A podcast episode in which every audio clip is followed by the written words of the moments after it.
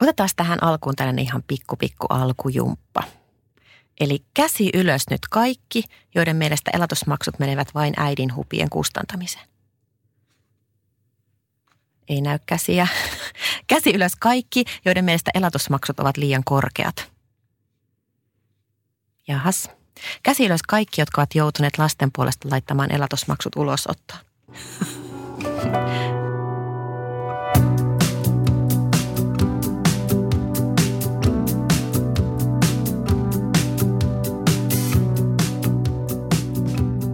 Minä olen Niina. Ja minä olen Aine ja tämä on Eropodi. Me ollaan monemmat erottu aviopuolisoistamme ja lastemme isistä jo aikoja sitten ja lisäksi meidän molempien vanhemmat ovat eronneet. Me haluttiin tehdä tämä podcast-sarja auttaaksemme ihmisiä, jotka käyvät läpi eroprosessia tai harkitsevat avioeroa.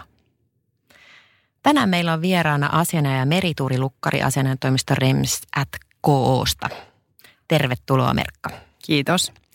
Merkka on laajamittaisen kokemuksen perheoikeudellisista asioista omaava asianajaja ja tänään keskustelee meidän kanssa lasten elatuksen turvaamisesta eron jälkeen. Kerrotko Merkka, että milloin ja kenellä on ylipäänsä velvollisuus maksaa tätä elatusapua? Tai voitaisiinko mutta ihan alustaa, mikä on elatusmaksu? No elatusapu on tietysti tarkoitettu niiden lasten kustannusten kattamiseen – mutta täytyy muistaa, että kummallakin vanhemmalla on velvollisuus osallistua siihen lastensa elatukseen sen oman elatuskykynsä mukaan. Ja usein sitten elatusapua maksaa se puoliso tai se vanhempi, joka on se NS-etävanhempi, jonka luona se lapsi on hieman vähemmän.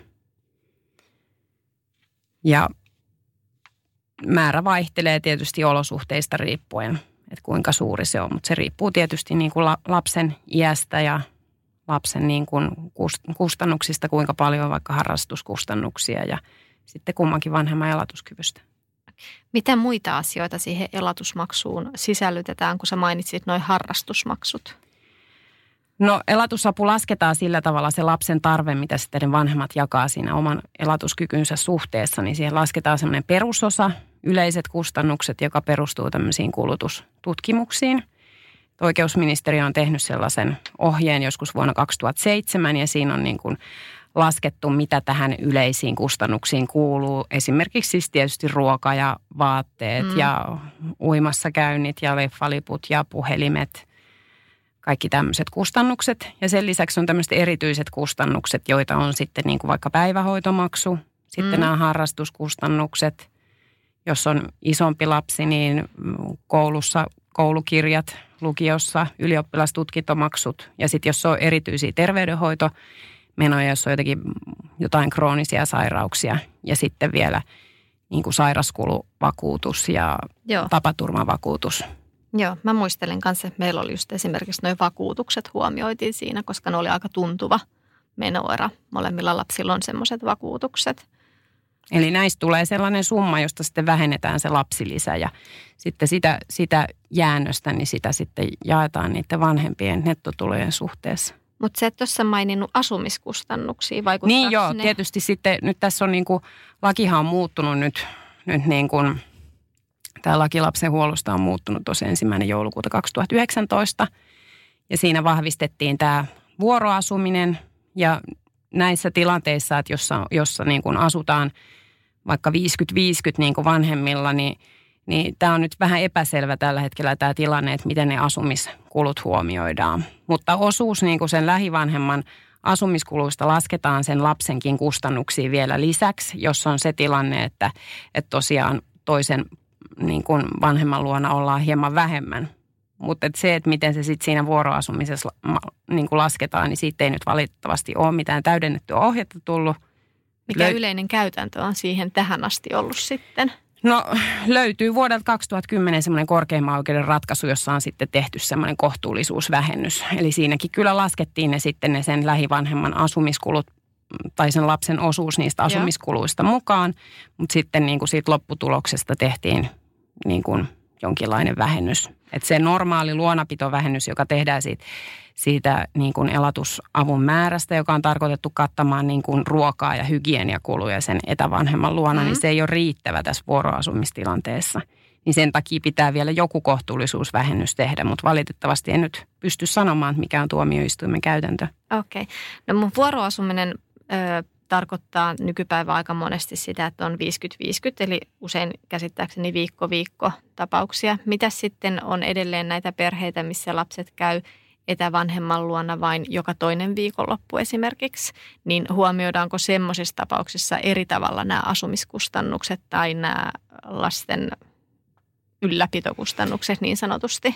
No siinä siis lasketaan tietysti ne asumiskustannukset mukaan. Ja kyllä mä itse tällä hetkellä lasken sen niin siinä vuoroasumisessakin, joka voi siis olla vaikka 40-60 prosenttia, niin mm. lasken siinä ne asumiskulut vielä mukaan. Mutta katsotaan nyt, niin kuin näissä on koulutustilaisuuksissa todettu, että olisi kiva, jos tätä oikeusministeri ohjetta nyt päivitettäisiin, kun tämä tilanne on hieman epäselvä ja sitten se aiheuttaa riitaisuuksia.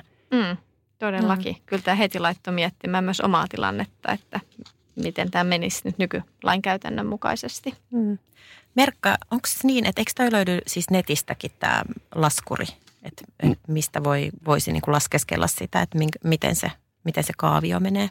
Joo, siis netistä löytyy sellainen laskuri, jossa se, jossa se soveltaa sitä oikeusministeriön niin kuin ohjetta. Että, ja myös se oikeusministeriön todella paksu ohje löytyy netistä, mutta sitten täytyy muistaa, kun katsoo siellä niitä rahamääriä, että sosiaali- ja terveysministeriö vuosittain nostaa yleensä niitä rahamääriä, mitä siinä käytetään, mutta toki se laskuri varmasti päivittyy niin kuin heti vuoden alusta ja okay. laskee oikeat summat. Joo. No kuka sitten määrittää elatusmaksun suuruuden? Onko tämä kahdenkeskinen sopimus, mikä tehdään? Onko tässä mm, lastenvalvoja? Mikä se taho on, jos pari on, vanhemmat ovat eronneet ja heidän pitää päästä keskustella ja määrittää lapsen elatusmaksu? Kenen no, se tehdään? No vanhemmathan voivat ihan keskenään sopia, että on tosi tyypillistä, että tehdään ihan muunlaisia sopimuksia. Eli avataan joku tili jonnekin, kumpikin laittaa tietyn rahamäärän rahaa ja sieltä sitten maksetaan näitä lasten kustannuksia. Jos on hyvät välit ja, ja luottamus toiseen, niin se toimii varmasti ihan hyvin. Mutta sitten tietysti on paljon tapauksia, jossa se ei toimi ja mennään tähän perinteiseen elatusapuun. Ja silloinhan mm-hmm. se lasketaan siellä ensisijaisesti siellä lastenvalvojalla – kumpikin tulee sinne kuittien kanssa ja tulo palkkakuittien kanssa ja verotuspäätösten ja lasten menojen kanssa. Ja sitten se laske, lastenvalvoja laskee se ja se vahvistaa siellä ja sitten se on täytäntöönpanon kelpoinen. Eli jos toinen ei maksa sitä, niin se voi laittaa vaikka sinne ulosottoon tai hakea Kelalta elatustukea. Mutta jos ei pääse sopimukseen sitten siellä siitä asiasta, niin sitten tietysti käräjäoikeus ratkaisee sen. Kerrotko Merkka vielä tuosta elatustuesta? Eli Onks, se on siis niissä tapauksissa, että tämä etävanhempi on siis, ää, ei kykene maksamaan sitä elatusapua. No elatustuelle on niin kuin kaksi käyttötarkoitusta, eli se, että jos se on vahvistettu se elatusapu ja toinen ei sitten syystä tai toisesta esim. halua sitä maksaa tai maksaa sitä kovinkin epäsäännöllisesti, niin sitten sen elatustuen osuuden se on noin, onko se 167 euroa tällä hetkellä, niin niin Kela maksaa sen elatustuen osuuden siitä ja sitten sen lopun voi laittaa sinne ulosottoon. Tai sitten, jos on semmoinen tilanne, että kumpikin niin kuin vanhemmista on niin vähävaraisia, että, että he eivät pysty niin kuin sitä lapsen elatuksen tarvetta kattamaan omilla tuloillaan, niin silloin sen etävanhemman niin kuin elatusavun määräksi vahvistaa nolla euroa ja siihen kirjataan semmoinen vähävaraisuuslauseke ja silloin sitten sen, sillä vähävaraisuuslausekkeella niin Kela, Kelasta saa sitten sen elatustuen määrän. Oletko sä aina käynyt lastenvalvojalla? Mm, en itse asiassa käynyt. Niin ehkä semmoinen muuten käytännön vinkki, että mistä voi muuten tehdä silleen suoraan ja helposti myös ja saada sen lainvoimaiseksi. Onko se lainvoimainen oikea sana sille? Niin kuin täytäntöönpano kelpoinen. Täytäntöönpano kelpoiseksi. Siis äm, et, et me tehtiin se niin, että kun mä laitoin sen toisen avioerohakemuksen siis harkintajan jälkeen menemään – niin sitten siinä pyydettiin tuomioistuinta vahvistamaan se elatusapu. Okay. Ja se on sitten, eli sen voi joko tehdä näin tai sitten sen lastenvalvojalla vahvistetaan se.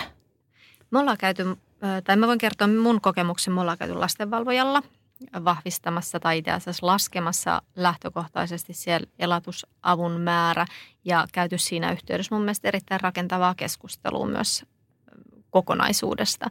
Koska mun mielestä siinä vaiheessa myöskin, kun elatusapu sovitaan, niin saatetaan olla semmoisessa, että lapset on kovinkin pieniä vaikka, eikä ole juurikaan mitään harrastuksia. Ja kaikkia muuttuvia kuluja tulee sitten matkan varrella lasten vanhentessa ja kasvaessa, niin ne pitäisi mun mielestä jotenkin pystyä huomioimaan, ellei sit sitä elatusapua haluta tai voida päivittää esimerkiksi joka toinen vuosi tai jollain aikasyklillä. Et mun mielestä harrastuskulut esimerkiksi on semmoinen asia, mitä mä suosittelen jättämään ehkä elatusavun ulkopuolelle, että jos niistä pystytään sopimaan toisella tavalla. Joo, tämä on kyllä tyypillistä, että vanhemmat sopii näin, että maksetaan jotain elatusmaksua ja sitten vastataan niistä harrastuskuluista vaikka puoliksi. Mutta toki niin kuin, että kun lapsi kasvaa, niin sehän on ihan selvää, että se, se lapsen rahamäärä, mitä hän tarvitsee, niin se kasvaa myös ja se on huomioitu myös näissä niin kuin näissä laskelmapohjissa, eli siellä on niin kuin jaettu se, se, kun on jaettu siihen yleiseen kustannukseen, niin sekin kustannus niin kuin nousee. Siinä niin kuin se on ikävuodesta, onko se 0-6, sitten on 7-12 ja sitten 13-17. Mutta aina jos on joku semmoinen olosuhteiden muutos, että, että kun tehdään uudelleen se laskelma niin kuin vaikka muuttuneiden tulojen tai sitten lasten lisääntyneiden kulujen perusteella, niin jos se näyttää, että se on 15, 15 prosenttia ylös tai alaspäin, niin se on riittävä jo peruste sitten nostaa sitä tai laskea sitä elatusapua. Ja sitten voi mennä sinne lastenvalvojalle, jos sitten päästään sopimukseen tai sitten hakea käräjäoikeudessa sen vahvistetun elatusavun muuttamista. Mä sain sen käsityksen, että ei ole kauhean yleistä, että jos sä teet elatusapusopimuksen lapsen ollas 10 vuotta, että sitä lähettäisiin enää päivittämään sen jälkeen, se on täyttänyt 13 vuotta vaikka niin kuin laskennallisesti, jos mä teen elatusapusopimuksen lapsen olla 13 vuotta, niin se on jopa merkittävästi korkeampi kuin silloin 10-vuotiaana. Tai ainakin meidän tapauksessa lastenvalvoja vähän näin viesti. No siis tietysti niihin tulee ne indeksikorotukset, mutta ne on naurettavan pieniä. No, että ne prosentin ei, luokkaa niin, joka ei, vuosi. Ne ei auta, mutta en mä tiedä, miksi lastenvalvoja näin sanoo. Kyllä siihen on oikeus heidän palveluita käyttää ja siellä käydään ne laskemassa uudelleen, mutta Eli ymmärsinkö mä nyt oikein? Eli, eli jos sä haluat muuttaa sitä elatusapua sen jälkeen, kun siitä on jo aiemmin vahvistettu tuomioistuimen päätös tai, tai sitten tota lastenvalvojan vahvistama päätös olemassa, niin ainoat vaihtoehdot on nämä siis indeksikorotukset, jotka tulee automaattisesti joka vuosi. Eikö se ole muuten niin, että se on nimenomaan sen elatusvelvollisen huolehdittava siitä, että indeksikorotukset tulee maksettua?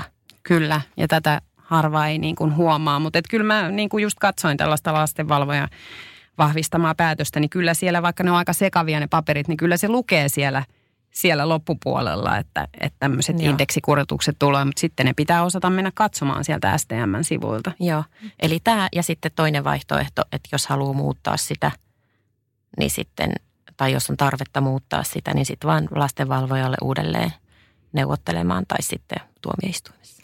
Tai keskinäinen sopimus. Tai keskinäinen sopimus mm. tietenkin, mm. joo. Mutta se on mun aika jännä, että toi niinku, tosissaan itse joskus pyörittelin niitä laskelmia, niin siinähän saattaa olla ihan satojen eurojenkin ero kuukaus, kuukaudessa, että onko lapsi 12-vuotias vai 13-vuotias, niin se elatusavun määrä ei niinku automaattisesti nouse, ellei siihen haeta muutosta lapsen kasvaessa. No näinhän se on. Että ei niitä, niitä ei vahvisteta sellaiseksi niin kuin portaittaiseksi, että nyt sitten kun lapsi täyttää tämän verran, koska tilanteet elää niin paljon. Toisaalta toinen voi jäädä vaikka työttömäksi tai toisen mm. asumiskulusta voi pienentyä tai niin monta eri tilannetta, että, että se lasketaan vaan sitten uudelleen ja miltä se lopputulos näyttää ja sitten vaan täytyy niin kuin rohkeasti lähteä sitä korotusta pyytämään tai tietysti sitten jos on omat tulot ovat nousseet merkittävästi, niin sitten vaikka ehdottaa alennusta. Hei muuten vielä yksi sellainen detalji tuli mieleen, että eikö niin, että eihän tähän nyt siis pelkät tulot vaikuta mm. tähän laskelmaan, että jos, kun onhan siis paljonkin äh, tällaisia ihmisiä, joille ei välttämättä ole sitten ansiotuloja, mutta voi olla siis paljonkin pääomaa takana. No nämä on hankalia tilanteita. Tietysti jos on niin kuin paljon varallisuutta, niin sittenhän siitä voi olla pääomatuloja. Ja tietysti huomioidaan sekä niin kuin palkkatulot että pääomatulot. Mutta sitten sellainen tilanne, että jos on ei vaikka palkkatuloja ollenkaan ja on hirvittävästi varallisuutta, joka ei tuota yhtään mitään, niin sitten tämä pitää huomioida ja se todetaan siellä, että se pitää huomioida kohtuuden mukaan ja kuka sitten niin kuin tietää, että mikä se kohtuus on, että, että joskus sitten jossain käräjäoikeusprosessissa niin ollaan sitten ihan vastapuolen avustajan kanssa sovittu, että mikäs nyt olisi joku semmoinen niin kuin tuottoprosentti, mm. joka tästä tulisi sitten per kuukausi, joka tässä huomioitaisiin. Mutta Merkka siis, kun mennä, mennään esimerkiksi sinne lastenvalvojalle, niin sun pitää esittää tietenkin sun tuloista palkkatosite. Mutta pitääkö sun tuoda tosite pääomat tuloista tai muusta omaisuudesta? No siis kyllä ne pääomatulot on ihan samanlaisia tuloja, jotka pitää niin kuin huomioida siinä. Joo. Ja Mut. sitten periaatteessa tämmöinen ei perusturvaan kuuluva omaisuus, jos sitä nyt on merkittävästi. Eli se perusturvaan kuuluva omaisuus on asunto. Mm. Mutta sitten jos on niin kuin joku kartano tuolla, niin kyllä se siinä niin kuin lähtökohtaisesti pitäisi huomioida, varsinkin jos sitten ne palkkatulot on aika alhaiset. Mutta nämä on semmoisia asioita, että nämä herättää, niin kun, näistä syntyy riitaa, koska missään ei oikein lue, että miten se semmoinen varallisuus pitää huomioida, jos se ei tuota mitään.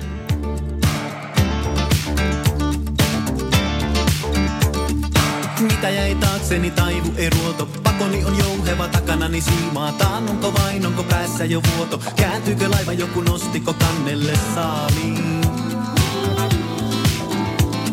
Tämä katiska on tiivis, jotakin jo kuoli. Olen seitsemän v pillillä ilmaa. Takapihan sinapin keltainen nuoli. Viimeinkin saavutti, osuiko se maaliin.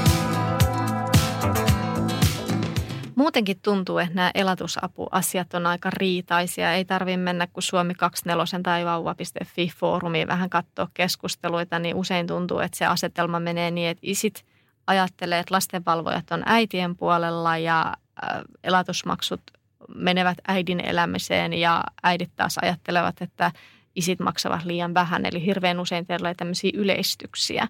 Mistä se johtuu, että nämä on niin kamalan riitasia?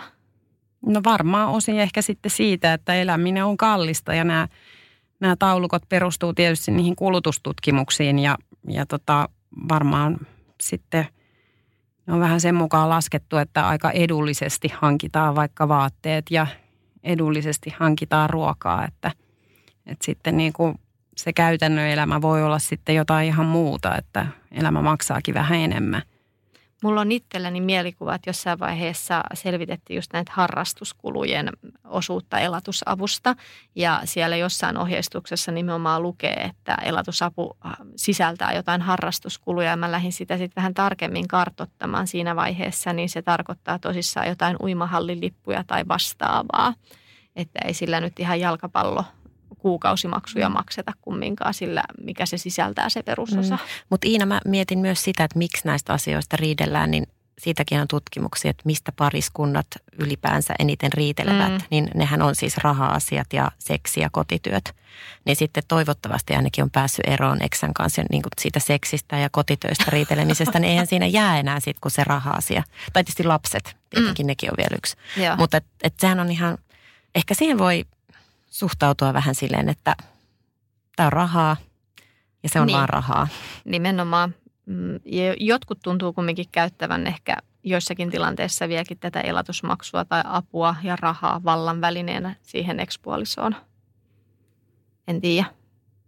Mutta sitten täytyy muistaa, että ne on kuitenkin aika pieniä summia, mitä maksetaan. Että sitten jos niistä lähtee riitelemään ja maksamaan juristille, niin, niin sitten sä maksat sen – rahan sille juristille tuhansia euroja, jonka sä olisit voinut oikeasti maksaa sille omalle lapselle. Että kyllä niin kuin, se on tosi ikävää, että, että jostain viitsitään riidellä sitten jostain viidestä kympistä. Toki tuleehan siitä niin kuin sitten vuosien varrella iso summa, mutta kun ne lasten, lasten kulut kuitenkin nousee mm. koko ajan, niin kyllä tämä olisi semmoinen asia, mistä pitäisi ihmisten päästä sopimukseen. Ja monelle yksinhuoltaja vanhemmalle tai niin kuin lähivanhemmalle, joka ehkä vastaa pääsääntöisesti siitä lapsen elatuksesta ja huollosta, niin se 50 euroa kuukaudessa saattaa olla isokin raha.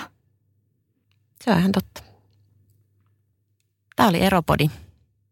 Mä oon Aina. Mä oon Niina. Ja meillä oli täällä studiossa Merkka.